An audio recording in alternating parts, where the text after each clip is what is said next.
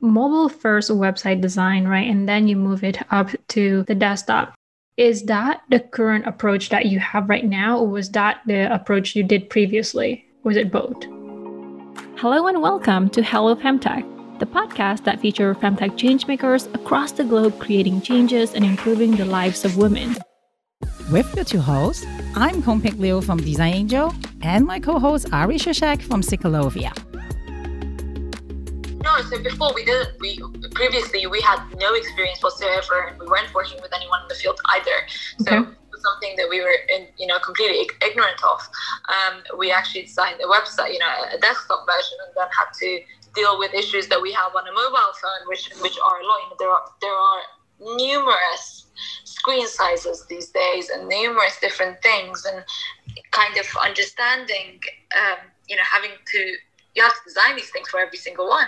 Um, and and so this is an approach that we are now going to take from this point forward. So the new the new website that we are building is going is, is actually been done primarily on a for a mobile version. And once that's complete, it will then be used, taken, and then converted into a desktop version and additional information added on um, after that. So Ari, what's your point? Uh, what's your opinion on this? I do. I have started hearing a lot about that too. For you, do you go mobile first? That's a good question. You know what? I don't. Here's here's my reasoning. Mobile first typically focus so much on um, experience on mobile, right? Mhm. If you were to do mobile first website, it will be fantastic if you have data showing like the majority, meaning like above 75% of your target audience are using mobile website. Or sorry, not mobile, are basically, you know, on the go all the time. And then that's how they access your website. However, though, not every single business have that particular, um, I guess, like data, right? In terms of like above 75% of their user are on the go all the time. Some of them, or at least most of them, a lot of their target audience are actually on desktop. So we focus on really understanding like, okay, where are your user really? If they are mainly on the go all the time, and 75% of your user are using um, their phone to access your information, then yes, we'll focus more on mobile design first.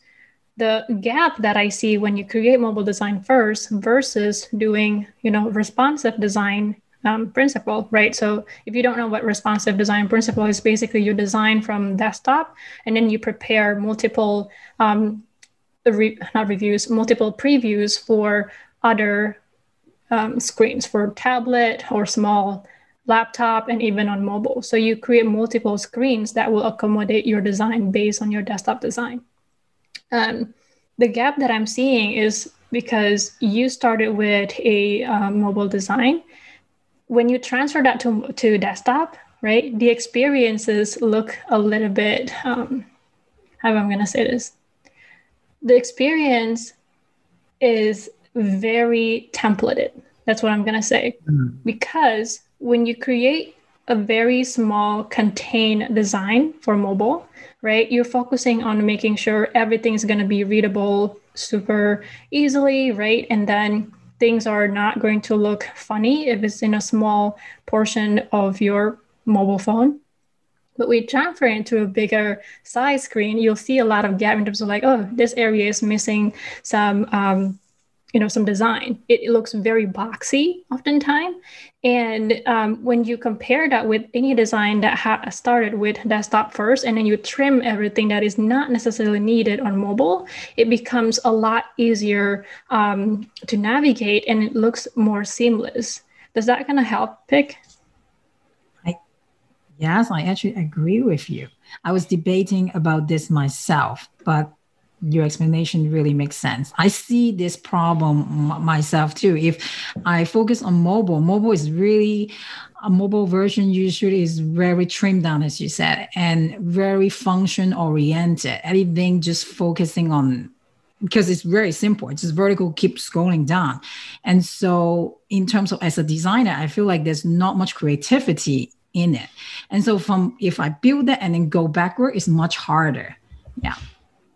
Yeah, exactly that. So think of it this way. If you created um, the design on desktop when you transfer it to mobile you have the luxury to pick and choose which one is important which one is not needed right? And you can trim that down. You can hide it on mobile because that's what responsive design do and the responsive mobile website do is that you can select whichever one in this area of your design, whether you want it to be visible on the desktop, whether you want to visible on mobile and tablet, or maybe only just on tablet, or maybe only just on mobile. So you have a, quite a luxury option there to really um, deliver experience based on whatever screen you have.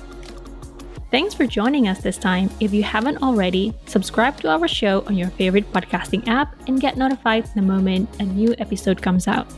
Halo Femtech is an initiative by Ciclovia and Design Angel. Thank you to Pashel Tashi for producing and editing this episode.